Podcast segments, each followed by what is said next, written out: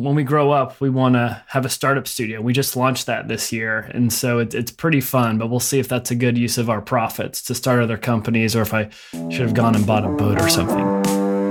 I'm Jim Huffman, and this is If I Was Starting Today, a collection of conversations about half baked startup ideas, growth tactics, and stories from founders, including my own journey as a business owner. All of the content is centered around one question What would you do if you were starting today?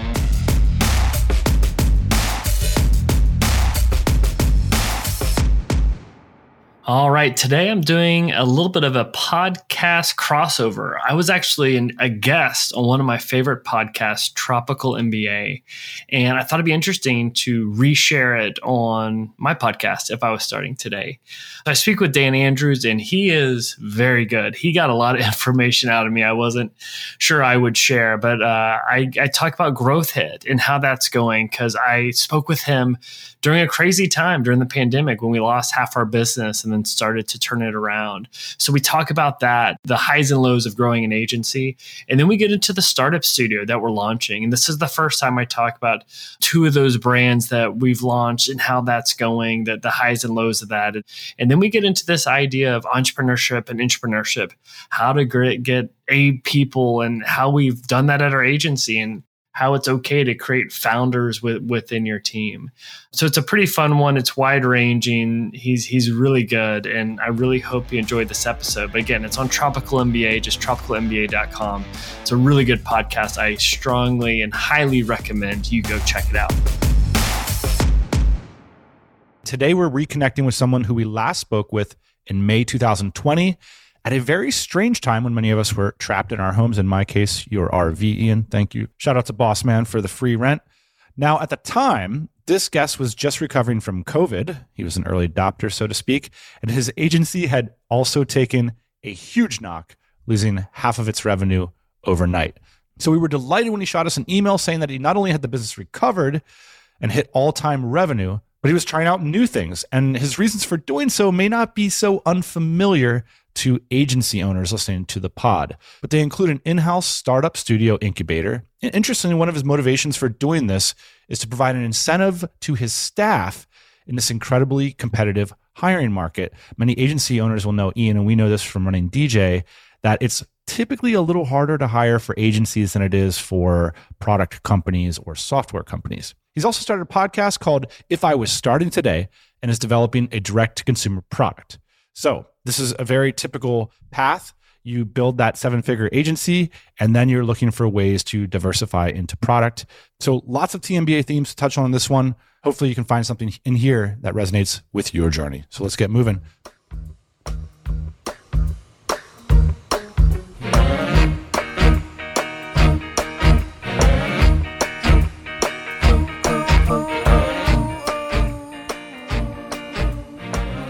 I'm Jim Huffman. I have a growth marketing agency called Growth Hit. But we're also, when we grow up, we want to have a startup studio. We just launched that this year. And so it, it's pretty fun, but we'll see if that's a good use of our profits to start other companies or if I should have gone and bought a boat or something. So the idea of a startup studio is essentially one of the classic stair steps of the agency business model, which is you use your growth services to incubate your own companies. Is that right? You, you nailed it. Um, the stair step model, Nathan Barry has the ladders of wealth creation because the agency model is great for learning and you can make cash. But as far as making an asset you can sell, it's not the best use of time. And so the goal is to graduate from selling our time for money to make a product that we could sell, which could be an e product, a physical product, or the holy grail, right? Which would be software as a service, SaaS. And, and that's kind of the goal is trying to take our profits and to go up to that next rung to see if we can create other businesses. Do you see it as in any way a test of your agency's prowess to be able to do this? If you guys are good marketers, isn't that the power position? Shouldn't you be able to find a good product and go market it excellently? Honestly, 100%. We're like, okay, if we're so good, why are we growing other people's products or companies when we should be growing our own? And so that's what we're really trying to put to the test because we have some clients who are like, man, I wish they'd kind of get out of our way. I wish I could just run with this. And so we'll see. We haven't proven we know what we're doing with operations or manufacturing or building technology. So that's what we're we're really trying to put to the test is to grow our own stuff. Now, why this growth studio? You have a challenge where you want to you're starting a DTC startup. When we talk about that, we'll talk about your SaaS ideas. But last time I talked to you, you were coming off strong off of COVID. I was a pioneer. Yeah. yeah. But you guys have done great through the pandemic. You've achieved $2 million in revenue last year. What is the argument for just saying, why don't you get it to three or four this year? Yeah, I think if you're just a business on a spreadsheet, that would be the smart move. And for context, like pre COVID, we thought it was going well. COVID hit our agency lost half its business in 48 hours. And then, yeah, we got lucky. We had some tailwinds because as we focus on e commerce companies and online businesses, you know, everyone went online. So we got to ride that wave. And it's great. We got to grow and like pay people well. But if we take a step back and go to our, our holy father, Tim Ferriss, and lifestyle design, I find myself in this lifestyle where, man, I'm on a lot of Zooms and I'm putting out a lot of fires. And we didn't necessarily start this agency to build some 100 person firm where I'm managing people. Like, we're builders, we're creators. And so we're like, is all growth good? It's like, actually, if we can be, the, be this boutique shop that stops at this phase or at this level and we have really good quality people, we can start to put resources into these other things. So that was something that, to be honest, even from the very beginning, my business partner and I, we we kind of decided on that. We didn't want to make something huge. We wanted to build other things. I want to share something with you. I don't think I've ever said on the podcast before, but it's become abundantly clear to me running Dynamite Jobs over the last 12 months. And there might be something that plays into this whole strategy here. If a candidate, an average candidate, sees two jobs on a job board, and one of them is for a DTC company or a SaaS company or an e commerce company, and the other job is for an agency, they are much less likely to apply to the agency. I'm wondering if you can tell us from your experience why that might be the case. Could you speculate why these candidates don't want to apply for agencies and what that looks like from the inside? Well, first, agencies have a bad rap. It's easy to hate agencies. I hate agencies and I have an agency. There's this, this stereotype. And it's so funny because I was talking to my wife about it because we had this one client. We're just killing it. We're doing such a good job. Amazing landing pages, ads. We've improved their performance. We did make a mistake that like got caught with QA and it's like end of the world. And I was like, man, they hate us because we're an agency. But if that was Tom who made that mistake, their employee they hired and and trained, Tom would be cool. They'd be at the happy hour patting his back. But for us, it's like our butts on the line. And so there's a stigma with agencies. Also, the, the lifestyle of an agency is you're essentially it's the service business. In addition to doing the work, you have to serve clients and be very hospitable and you have to uh, put out fires and be over accommodating and, and that isn't sustainable that can be exhausting so I, I definitely get that i I don't know if people also are excited about these other ones because maybe there's more upside if there's equity involved and stock options that's something that can be hard to compete with whenever I'm trying to get talent. That's actually why we launched the startup studio. One, because we want to do it, but two, to get the best talent that are entrepreneurs. They're doing the agency with us, knowing that they want to jump onto something that we're building. One aside, I've used Dynamite Jobs twice already for hires. You guys do an awesome job. And the reason is everyone that we've gotten there is this kind of like remote worker entrepreneur that wants to do something different. And when we we have a different mindset because we don't work Mondays, don't work Fridays with clients. We have these side hustles, hmm. and you guys get the right person. You're almost like a culture filter for Growth Hit. If you need help getting control of your email inbox, this is for you. That's right, this episode is brought to you by the team at mailmanhq.com. It's a Gmail plugin that lets you decide when and what emails land in your inbox. Many of our listeners spend a huge portion of their days inside of their inbox. And if you're one of them, pay close attention to the next 30 seconds. See, Mailman allows you to set up your own emailing schedule on both your personal and work Gmail accounts, such that all incoming emails are collected and delivered to your inbox as per the schedule you set up. That's in batches, so nothing drops in between. Now, what about those urgent emails? Don't worry. Mailman lets you configure your VIPs so their emails will land in your inbox immediately so you can respond and make progress in your business. And there's so much more too. So get a defender and an ally in your inbox. Get Mailman. Sign up for a free account over at mailmanhq.com slash tropical MBA. If you use that link and decide to upgrade to a paid plan, you'll get 30% off your first year via this link. So here it is again, mailmanhq.com slash tropical MBA. Thanks to the team at Mailman HQ for sponsoring the show. Go give them a try, give them a look, get ahead on your inbox. Again, that's mailmanhq.com slash tropical MBA. What do you make of uh, intrapreneurship? How do you define it? And is this just the next way to like create some kind of phantom motivation for people? What is it uh, from your perspective? I say phantom because phantom equity or whatever. It's potentially a path to like allow really good team players and employees to make their own decisions and par- carve their own path with the company, maybe without taking on some of that initial risk. Obviously, the reward could not be as big from that, but it's a path just because you see this movement of employees to freelancers to contractors, but maybe they don't want to go all in on starting their own thing. So, how can you create this hybrid that meets those people where they're at? We're like, hey, I want to work remote.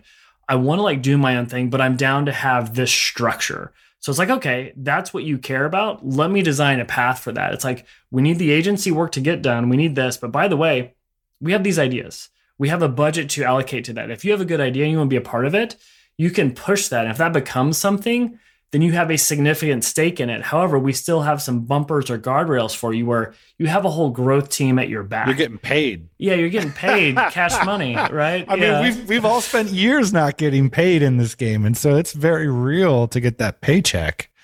So I was a guy, I worked at startups, and I worked for this thing called equity, stock options and you're taking a low salary. And I did that for a while. And then when I started the agency, I was like, forget the equity. Like, I've got a, a wife, I'm having a baby. It's time to like put some money in the bank.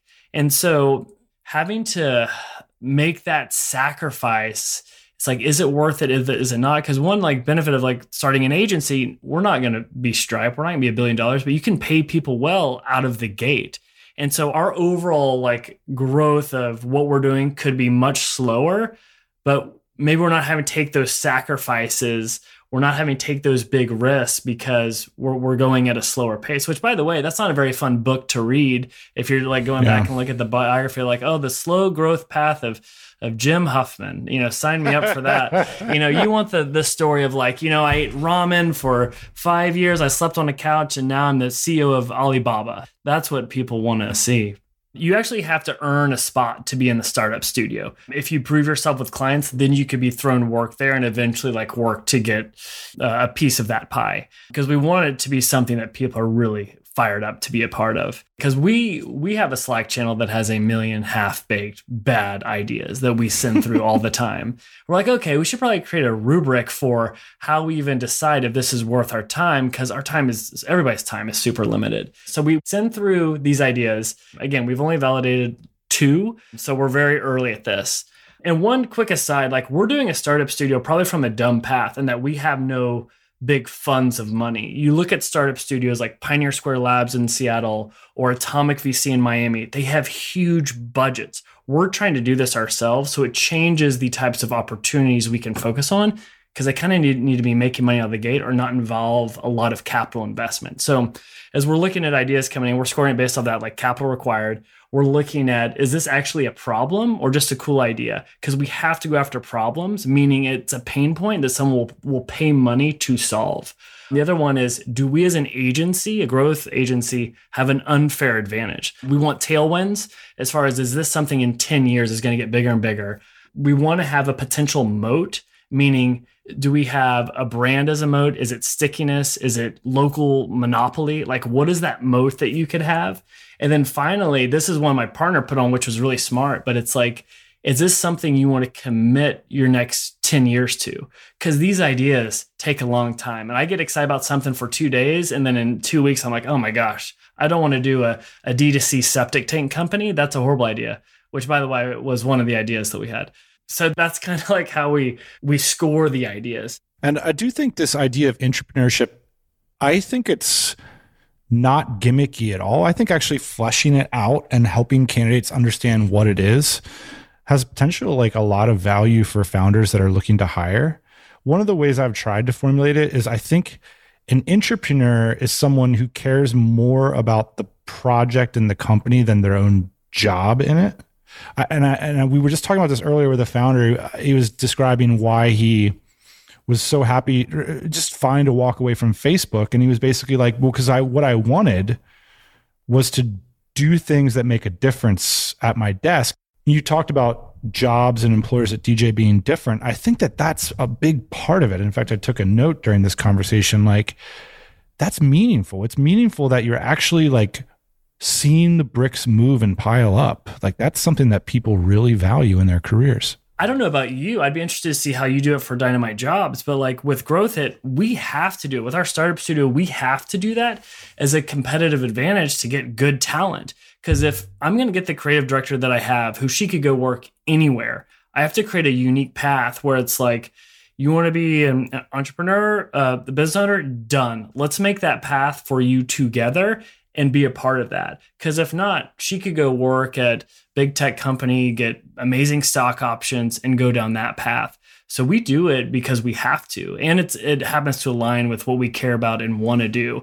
The reason I think that's so cool and interesting is we just did a podcast a few weeks ago where Ian and I were basically like, this post pandemic reality of hiring for remote companies, it, it's been very bad for us. It's been bad for you. It's been bad for me our staffing costs have gone way up. And the reality I think that we finally faced was some shoe has to drop. Like you have to pay a lot more. You have to create a much more compelling. Co- you have to do something. You have to start hiring people in different countries.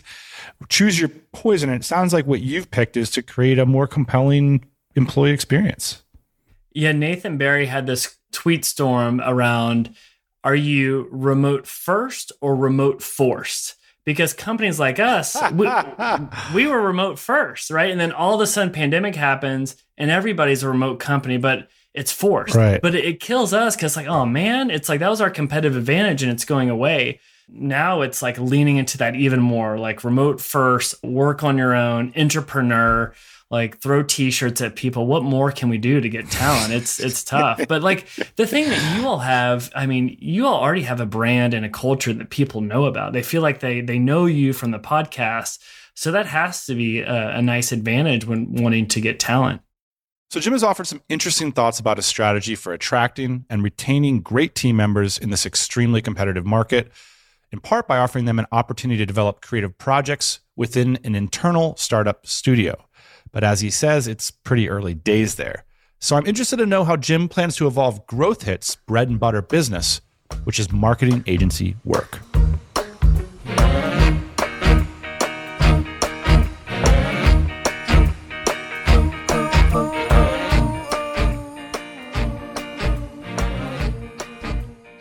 Promise of Growth Hit was always that y'all were a little bit more productized. As you've grown in revenue, have you found that you've been doing more bespoke work for your clients, or how have things changed with that next million? Last time we talked to you, we were at that first million.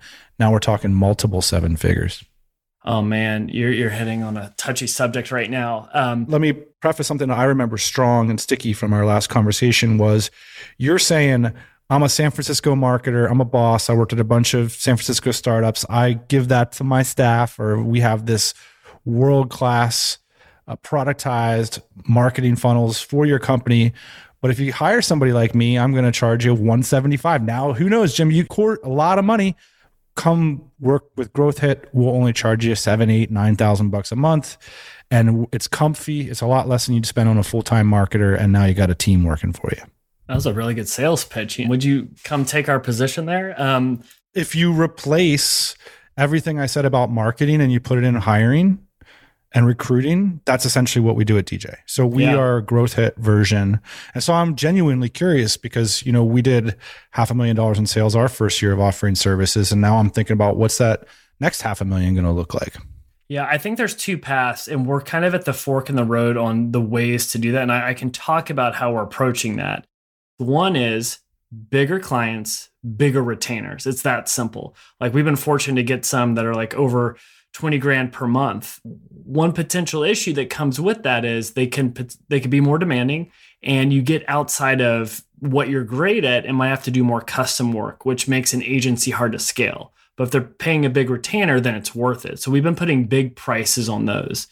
The other option for growth is exactly what you're saying productize as much as you can and sell that. That way you can scale it and train people to help you do that. And then still have 10 to 20% that is custom, that is you go into the calls and offering the strategic guidance, but your execution is what is tried and true and standardized. So what really helped us go honestly from like 600,000 to like 1.4.5 was the productize route. We got lucky in that we got some really big clients that helped us go to that next level but it's made it a little crazy on the inside as we're figuring out like building systems and hiring. And we've kind of honed in on we're only going to take on those big whales if it makes sense. If not, we like going the more tried and true route because it's a better lifestyle and we know we can, you know, deliver on the results that we're promising. You said it's a potentially sticky topic. Why is that? Well, just because we struggle with that. It, it's hard when you see these like big opportunities come in where like, crap, this is going to be custom. This might burn out my team, but wow, it'd be great to have their logo on our website and it could be a cool project.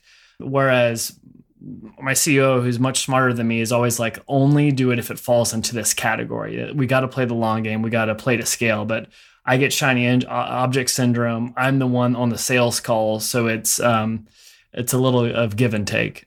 Because you know you can do it.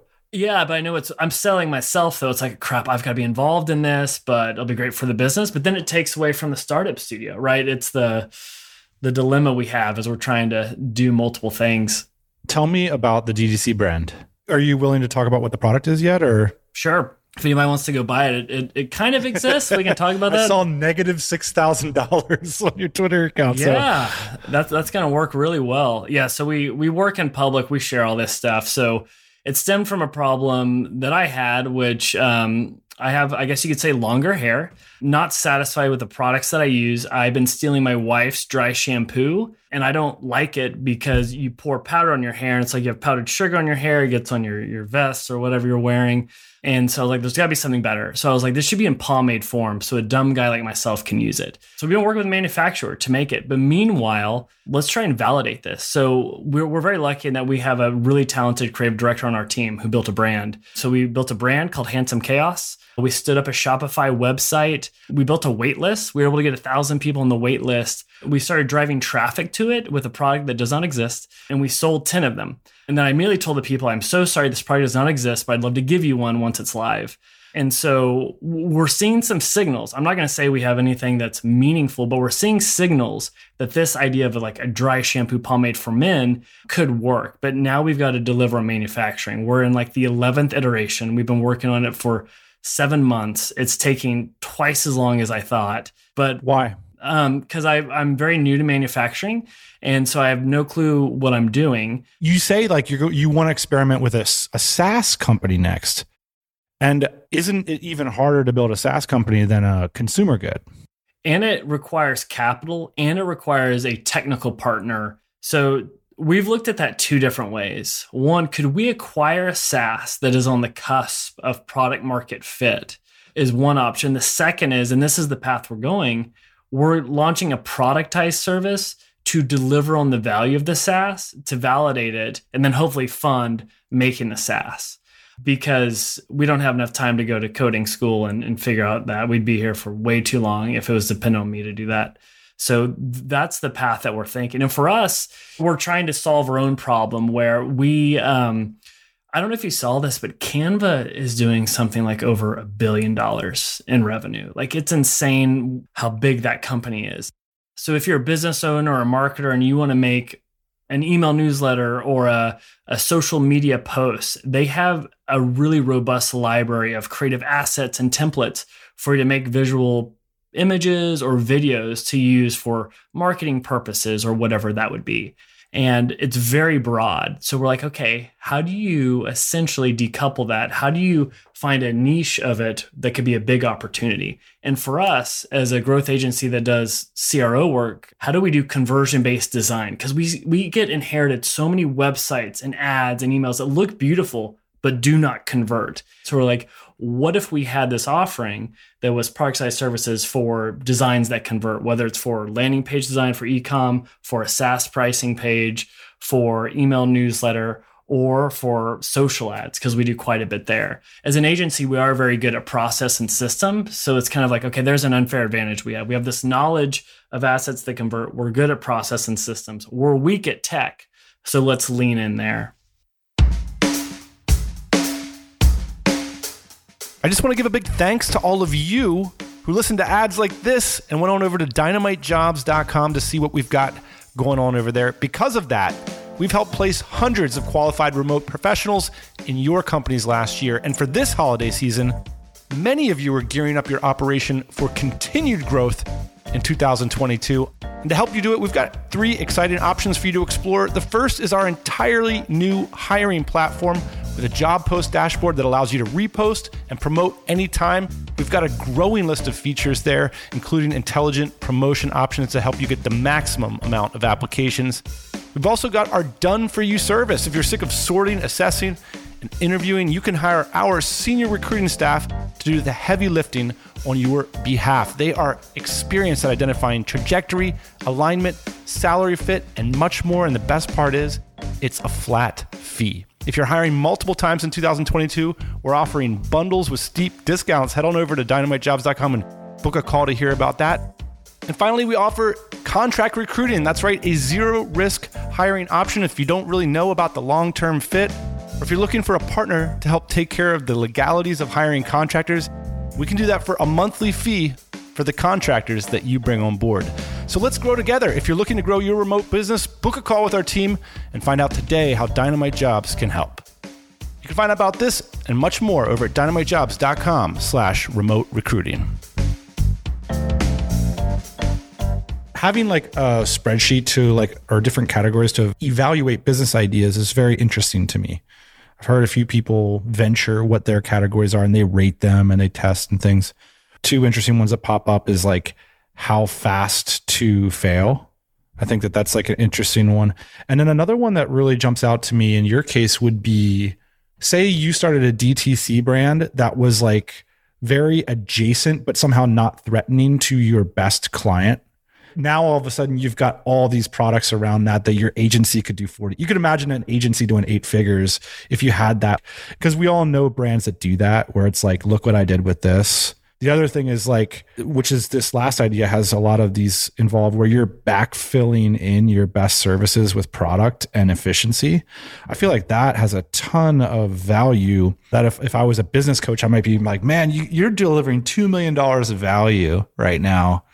And imagine if we backfilled those revenue streams with products that made the value deliver faster. It sounds like your second idea is right in line with that. No, you're exactly right. And we get so many leads at, of founders at different phases of their growth journey. And we're just monetizing at one. It's like we think we could add value earlier at these other phases. So that's another thought with the productized service, even to like honestly promote that. We're doing stuff around a, an e product that's like a, there's so many growth courses for marketers. We're doing one for founders that aren't raising money because people are like, I want to grow, but I don't have a budget. What do I do? So we're, we're leaning into that as well. But one call out that you said I think is really smart is this idea of time. The worst thing you can do, and I, I know because I've done this, is you have an idea and you let it take this long, slow death of like, like, oh, I'm kind of working on, I'm kind of doing this. And then three years later, your friend checks in and it's still that same update. One thing that we're talking about is how do we get really decisive with this, really get focused in these sprints so within three months to nine months, we can say our baby's ugly or pretty, and we decide if we move on or not. And that's something that we're trying to be really intentional with is just being decisive and not making decision by indecision. So one final question, Jim, for you. Let's frame the question up that is existential question of your podcast, which is if you were going to start an agency, a fresh conception, if you're a listener to this show, you have a skill set. What would you advise to them? How should they approach an agency based on the success that you've seen? What can they learn from you? Well, if you were starting today, I would not go after a category that already has incumbents or people that have been in it for 10 years or plus. So, a Facebook ad agency or an SEO agency, it's going to be too competitive, especially if you're trying to be premium. I would first position yourself a bit something that's emerging where you can be positioned as a thought leader so you can shortcut the competition. So let's say TikTok just launches, you're a TikTok ad agency. Say you're um, we're an Airtable agency that just does this for like big SaaS companies. So I would bolt onto something that's new and emerging as one idea. The other path you could go is go so niche because it's your specialty where it's not a big audience, but you're the best in it. Like we only do pricing pages for SaaS companies, and that's it. So here's a trap most people fall into is you're going to try and do everything everybody because you're not going to want to say no to a retainer or budget fight that urge and just try and specialize and niche down.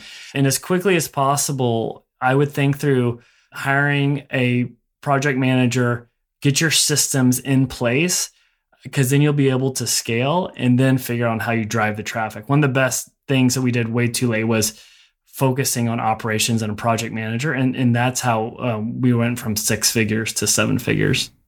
Yeah. I mean, one of the, it's so underrated how difficult it is to sell into yourself. So even if it's unconscious, if you know that you're going to be doing some of that delivery, you're not going to sell as well.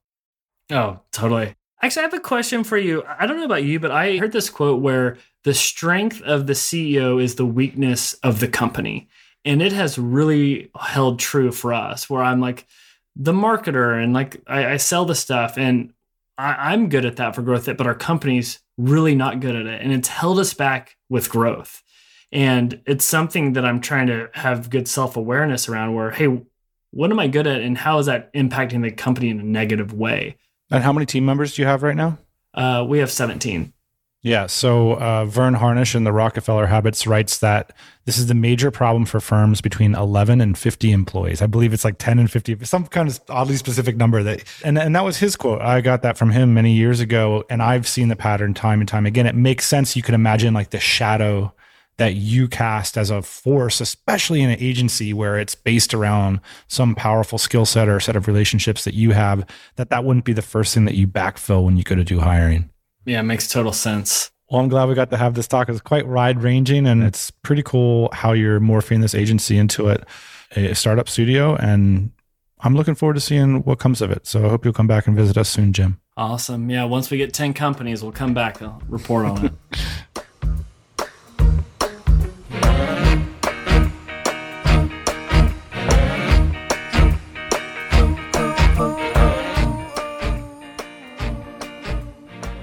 Big shout out to Jim Huffman. As Jim mentioned, he posts a lot about what he's up to, the highs and low, building in public, so to speak, on his Twitter handle at Jim W. Huffman.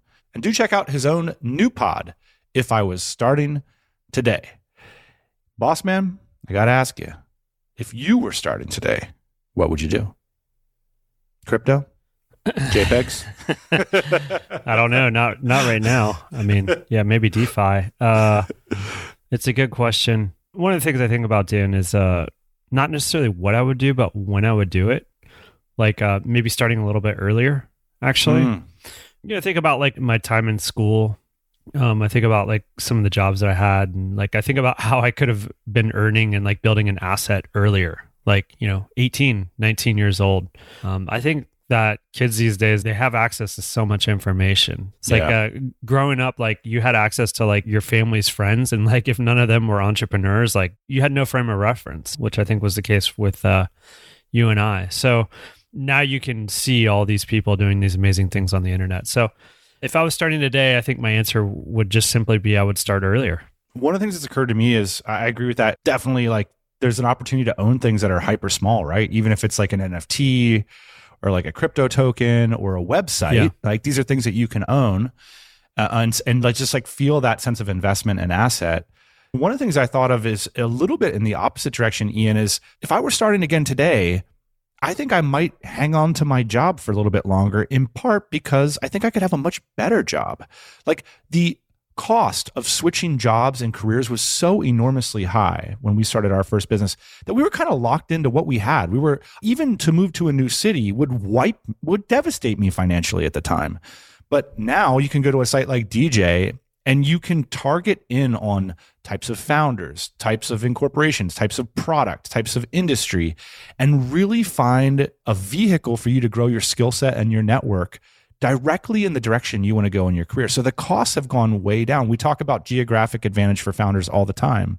But now as a candidate, you don't have to move anywhere except intellectually. You can sit in front of your laptop and join a new crew. When companies get bigger, you join a company, but when the companies are small and doing interesting stuff, you're joining like a rock band. You're joining a team, and that's something special and exciting. So I might have spent a little bit more time in that team environment, Ian, really building a kick ass skill set so that I can have a faster exit velocity when I do start my first business. It's true. And it's interesting, like the decoupling of location, income, and uh, your job. You know, it's like location and the job and the income, they were so intertwined. And like in the last like five years, they've just completely uh, blown apart. So yeah. now you have this opportunity to basically live where you want to live and work on the things that you want to work on which is uh, kind of mind blowing if you would have told 18 uh, year old me and you that that was an option. Yeah. I mean, imagine this, for example, like my last job, I was making a lot of money learning about a skill set that I wasn't super passionate about or that I knew like wasn't the long term thing. So why not move to Lisbon or Mexico City and start beating down the doors of founders doing really interesting things in like digital publishing or in community space or all these sorts of remote topics we're super passionate about and say, hey, I work in Mexico City. I'll work for you for a month for free. Here's what I can do to improve your business. And if there's any scraps on the table at the end, maybe you can give me a contractor role or whatever. Not think within four to eight weeks you could prove yourself as valuable to a company that you're passionate about. I think it's an amazing opportunity. It's something I'd like to think I would have taken advantage of.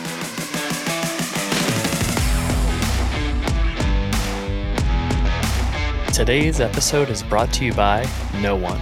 Yep, we have zero sponsors. I haven't reached out to any companies, nor would I expect a reputable brand to give me money. But I'll give a few plugs. First, I send a weekly newsletter each Thursday featuring five articles or tools that have helped me. You can sign up for these weekly updates at jimwhuffman.com. Second, for anyone running a startup, if you need help growing your business, check out GrowthHit. GrowthHit serves as your external growth team. After working with over 100 startups and generating a quarter billion in sales for clients, GrowthHit has perfected a growth process that's hell bent on driving ROI through rapid experiments. Plus, you'll get to work with yours truly. So if you want to work with a team that's worked with startups that have been funded by Andreessen Horowitz or featured on Shark Tank, then check out growthhit.com. And finally, I wrote a book called The Growth Marketer's Playbook that takes everything I've learned as a growth mentor for venture backed startups and I've distilled it down to 140 pages. So instead of hiring a growth team, save yourself some money, get the book, and you can just do it yourself. I hope you enjoyed this episode and I'd love to hear feedback. I'm on Twitter at Jim W. Huffman.